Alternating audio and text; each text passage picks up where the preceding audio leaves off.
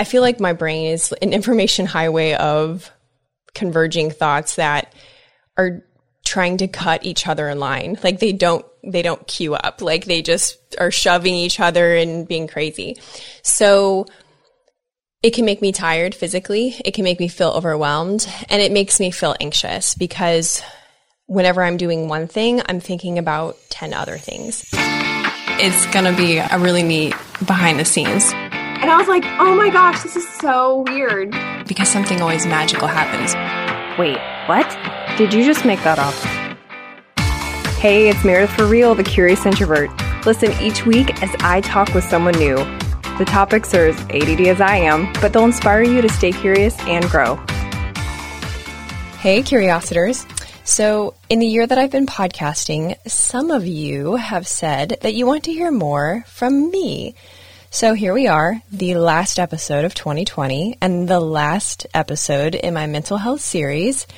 And it's me giving the people what they want. It's me talking to you today. I'm going to be sharing my personal mental health hacks.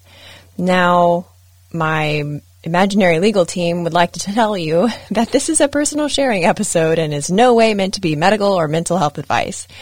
But it really is just me sharing. So it's an opportunity for you to get to know me a little bit better and hear what works for me, kind of like you would talk to a friend. I cover knowing my patterns, which is how I interpret the clues my thoughts and my body leave me about my mental health state because I don't know about you, but sometimes I bulldoze through life and lists without really being present. I also share the importance of knowing the non negotiables of what makes me mentally well, something I call my cornerstones. And then lastly, I share my favorite mental health hacks, just tools that I rotate to support my mental health. You know, kind of like how you rotate shampoo and conditioner when it ain't working. You don't feel bad about the shampoo or your choice for that shampoo. You don't lament and day drink that you have to switch the shampoo. Nah, you just go to Sally's and you get you another shampoo. Bada bing, bada boom. That's what this episode is about. It's shampoos mental health shampoos. That's what I'll call it. anyway, uh, I hope that this episode inspires you and it supports your efforts in being well. So, on that note, my friends, enjoy the episode. Hey, Curiositors, it's me, Meredith. Obviously, obviously, it's me. But today, actually, it's just you and me. Today, I uh, am going to talk to you a little bit about some mental health tools in my toolbox. I hope you've been enjoying my series. And um, so I'm going to share about my patterns, my cornerstones, and some other helpful tools that just I've gained along the way. And I occasionally use from day to day and sharing them with the hopes that they could help you too, potentially. So, about me. I am 37 and three quarters and completely unmedicated. I'm not sure if that's uh, a disclaimer or a boast, but it's the honest truth. So, yeah, no drugs, except for the fun ones, which I'll talk about in a minute. Um, I describe myself as having always been an introvert who kind of wish, wishes that she wasn't. I felt always that extroverts had more fun, they overthought things less and got all the lucky breaks. Also, I was a pro at a very young age at overthinking everything. Everything from candy bar selection to who to invite to a sleepover. But somehow, I managed to decide to get married at age 20. Yeah, don't recommend that. It didn't go well. So I got divorced, and that was honestly the most depressed I've been, I think, ever to date. But like so many negative experiences, I gained a lot of, well, hopefully, I gained a lot of coping skills and an overall stronger mental health immunity. So that's where knowing my pattern comes in. So, by pattern, I mean observation of myself that gives me insight. It's like um, the patterns are like my brain and my body leaving clues for me. And these particular pattern examples point to depression. So, most of my examples today will be about tools in my toolbox for overcoming depression because I always feel like that one is the one that sneaks up on me. Like, I'm pretty aware of when I have anxiety and those sorts of things, but anxiety or but depression, I have to look for clues. So, I'm going to talk about um, patterns of self talk. Uh, like, that's one pattern that is a clue for myself is when I hear myself say, it doesn't matter, or nobody cares, or I don't care, or who cares anyway.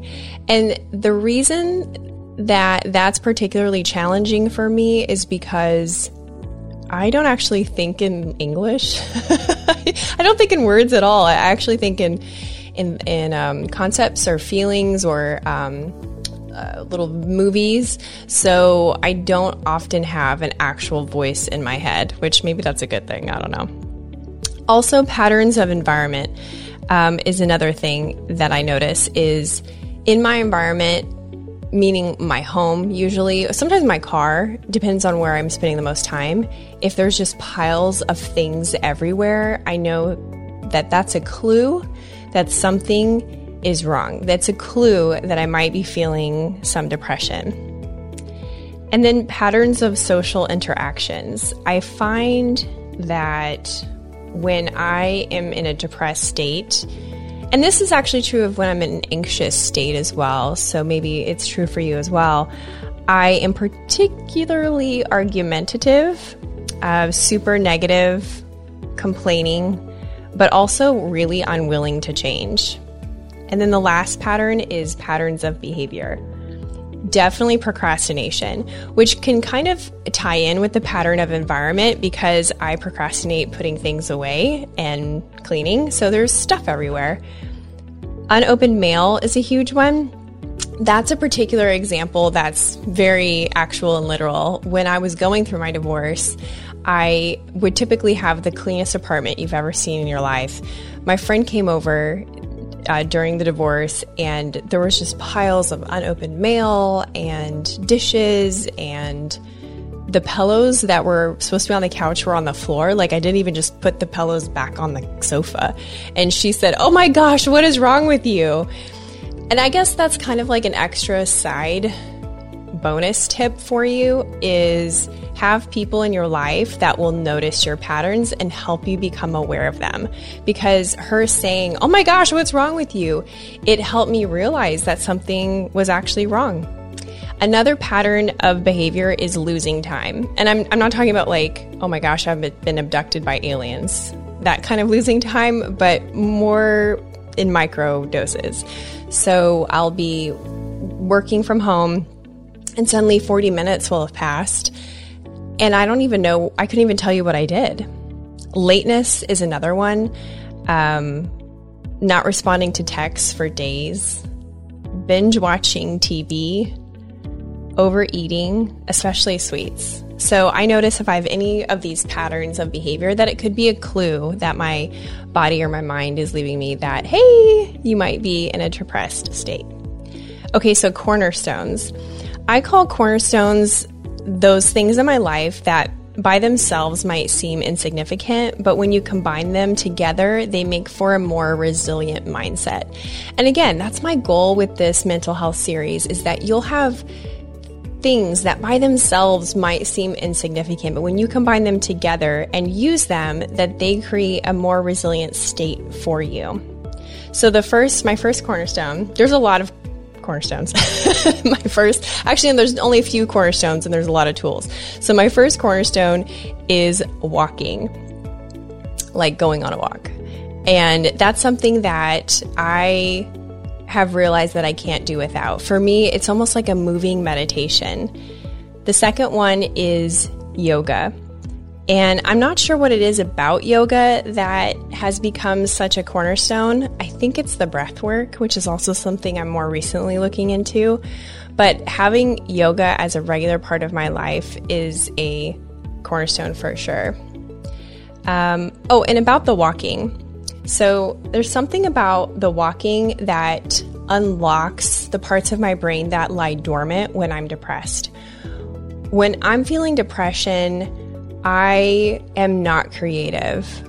I'm not communicative. I'm not decisive. But something about the physical act of walking, I'm outside, and it just like unlocks it. It like shakes it loose. So if you ever see me walking in the morning, I usually walk about three miles two or three times a week.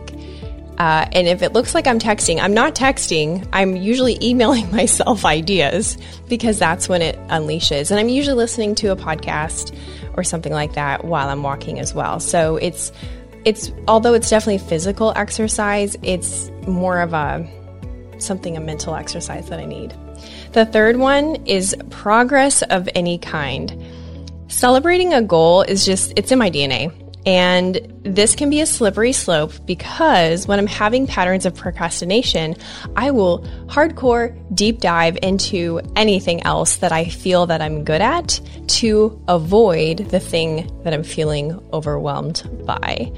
And that can be obviously pretty negative. On the other hand, when I feel stuck, the quick dopamine hit of me doing something better can be a win that I need to feel confident to tackle the thing that I'm feeling overwhelmed in. So you can totally see where feeling progress is a double edged sword. Um, but when I'm at my best, I'll incorporate the win into something that I'm already doing. So, back to the walking example, if I'm going to be walking, then I'll try to beat my best time. And then it's a win. And then I will feel more confident in tackling something that day especially if it's a decision that I have to make. My fourth cor- cornerstone will not surprise anybody that knows me. It's the beach. The minute I drive out into the beach, I just feel this rush of what I call happy calm. It's it's like a drug. And if I'm surfing, it definitely magnifies it. So I know that for a lot of people, being at the beach or going to the beach is a luxury and it's not something that you can just pick up and decide to do. Um, but there's a reason that I moved from Nebraska to Florida. I need the beach in my life. so instead of pushing it off as something that is um, a luxury, I've made it a part of my life. And if I'm ever feeling off, I ask myself, when was the last time that I went to the beach? And then I just make time for it.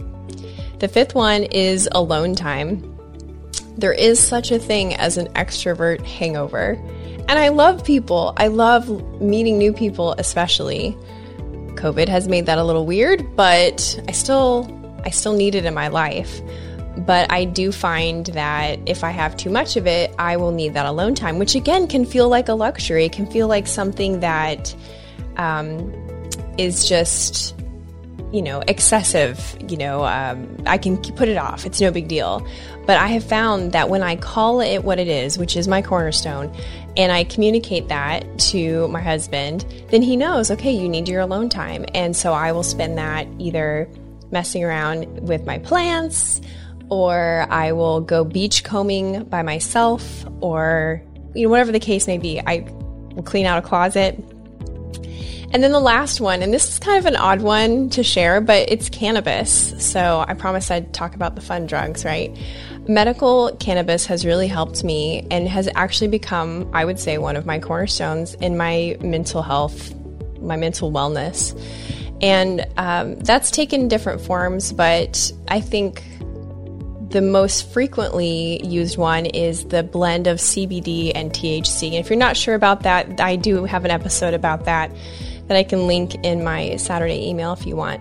But um, it helps with my f- mental focus, just feeling that homeostasis. Definitely has benefits for anxiety, sleep, and but also um, I will use it in place of drinking, um, which has been really unexpectedly awesome. So let me just give you an example because you're probably like, "What the heck are you talking about?" Right? unless you already use medical cannabis, then you you're like, yes, amen, sister. So one time I was at the beach, and I um, used some cannabis. I feel so bougie saying cannabis, but I used medical marijuana, and um, I took a little bit too much, uh, but I was leaning into it. I was floating in the water. I was um, looking out onto the horizon. It was a beautiful day, and I just felt this rush, as if, um, you know, when it's really cold outside and you take like the best hot shower ever? That's what it felt like. And I just felt so happy and present. I felt so grateful. for the water. And I could really, I was like, I'm in the water right now. I am here. I am here in this beautiful place on this beautiful beach with my friends. And I felt the sun on my skin and I, it just felt so warm. And I could hear kids laughing in the distance and the you know see the sand and how wide it was and just appreciate everything and i just felt so present how that experience and experiences like it has helped me and helped become a cornerstone of my mental health is that gratitude mindfulness and joy it lives within me all the time and so those feelings i had that day they stayed with me and they're still with me. And so knowing, having, ex- because I was able to access those and experience them, it benefited me long term. And so that's my speech about medical marijuana. Uh, so, other tools in my tool belt. This was hard to narrow down. Um, but I tried to pick the ones that I use the most that I thought were the absolutely most helpful that hopefully you can put in your own tool belt and that one day you will find helpful as well. So the first one is probably the biggest one, and it's interrupting the pattern. If I feel in a funk, I think of a way to interrupt the pattern of that thought and that feeling. And that might be with music, it might be with hanging upside down, like just doing a forward fold and letting the blood rush to my head. It's interrupting the pattern of being upright. I'm telling you, just if you're in a funk, try it. Think about all the things that are and do the opposite. Um, I will watch one episode of a TV show or walk around outside. So anything that interrupts it. The second one is a super recent one that I'm trying out, and it's probably connected to mindfulness. I didn't read it in a book, I just sort of made it up. It came out of a need of feeling overwhelmed with lots of thoughts all at once. So, like, just I feel like my brain is an information highway of converging thoughts that are trying to cut each other in line. Like they don't they don't queue up. Like they just are shoving each other and being crazy. So it can make me tired physically, it can make me feel overwhelmed, and it makes me feel anxious because whenever I'm doing one thing, I'm thinking about 10 other things. So, my latest tool in my tool belt, I don't even have a name for it, it's just repeating in my head what I am doing. So, I'll be showering and I will tell myself, okay, I'm taking a shower. I'm exactly where I need to be at this moment. Showering at this moment is my only job. Oh my gosh, it's been really great. So it has really helped me operate in peace and flow instead of panic and being a crazy person. Uh, okay, so the next one is nature, and, and especially if I could be barefoot or have my hands in any sort of nature. That's a tool in my tool belt. And I know that's probably pretty obvious, but I'm telling you, it's it's amazing. The next one is gut health. I have read that most of our serotonin, that happy drug that our brain makes, is actually made in our gut. So if I am feeling unhealthy, I kind of do a check on what I'm eating and see if it could be that my microbiome that is contributing towards my sadness. The next is journaling. And I'm not talking about like detailed descriptions of every problem and annoying person in my life. I'm talking about, excuse me, gratitude, gratitude expression, or free free writing in colored pens for some reason. That's very important for me. Uh, the next one is dance. I love some dance. This is a fun way to interrupt the pattern. And I specifically love Latin music, so I will turn on a YouTube video and just dance. It's kind of funny because our we have an off-grade house. It shakes the whole house. Stuff falls off the shelves. I don't care. I'm dancing. It's a good time. Next is volunteer. I have found volunteering has really helped interrupt my pattern because I'm thinking about somebody other than myself. And so I will sign up to go do a specific thing. That way I'm committed to it. It's official. There's people counting on me, waiting for me. I recently volunteered with Keep Pensacola Beautiful, um, and that was so great because it was also outside, and that made me feel really great. But if those things aren't accessible to you, you could do something as simple as bake a cake and take it to a neighbor. Uh, the next one is kind of silly and a little obvious, but it's keeping the house clean. I have found that there is a direct connection between the state of my home and the state of my brain. And shout out to my husband who has pointed this out to me. So he loves a clean house too. So I'm sure that suggestion had a double benefit, but it really has made a difference. So I will. Um, in times where I'm really struggling mentally, I will just be extra sure that either at night before I go to bed, the house is clean, or in the morning, the first thing that I do before I kind of get in my routine is do a sweep of the home, make sure it's clean. Um, limit no- social media notifications. That one was inspired by Social Dilemma on Netflix. Shoulder taps. Uh, this is when you do a plank and then you literally just tap your shoulder. I have found that this can confuse my brain because into thinking I'm happy because it increases my heart rate. The nice thing about this is it's not jumping jacks, so it doesn't shake off the stuff off my walls. But also, if you work in an office, like an office office, you could just probably escape somewhere and do some shoulder taps. And maybe your brain will be like mine and confuse an elevated heart rate for joy. I don't know. Um, just a couple more here. Animals. Anytime I can be around animals, I just feel a lot more grounded and happy. I'm sure that's oxytocin that I'm feeling. I once even borrowed a friend's dog for a week because I was sad. I'm really appreciative to her for that. Dress up. There's a direct correlation for me between how my physical appearance looks and how I feel most days. So if I'm feeling down, then I'll pick out a snazzy outfit and put on some lipstick and it's amazing. I'll feel better. I don't know what you fellas do, but that's what I do. You could put on lipstick if you want. Uh, and then essential oils. So this one's a little sciency, and I had to copy and paste this off the internet so that I could explain it without bumbling through it. But smells are handled by the part of the brain that sends information to the other areas of the body's central command for further processing. Okay? So, odors take a direct route to the limbic system, including the amygdala and hippocampus, the regions related to emotion and memory. So, for me, I use essential oils as just a part of that tool, a tool in the tool belt to elevate my mood. And it depends on the day, depends on which one that I use, but it's really been helpful for me. Finally, is continued education nobody's perfect. What works one day is not going to work the next day necessarily. So, what you did yesterday is not necessarily the same tool that you need to use today in order to feel the way that you want to feel. But by having lots of options and lots of tools in the toolbox, then you can figure out um, what's right for you today and not feel overwhelmed or like you're a failure if one thing just happens to not work that day.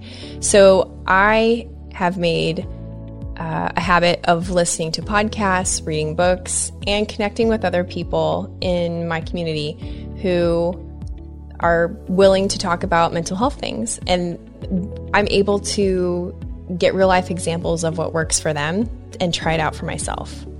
So, thank you again, everyone, for listening. If you liked what you heard, but you're multitasking when you are listening to it, be sure to opt in to get my emails. I'll have all these tips listed nice and neat in my Saturday email with the clickable resources. So just text REAL, R E A L, to 66866. That's all for now. Stay curious and grow. Are you still listening? Just kidding, of course you are. Since you're here, here's some ways you can support the show. Stalk me on social media, leave a review, share an episode with a friend, or check out my Teespring page for delightfully sarcastic apparel.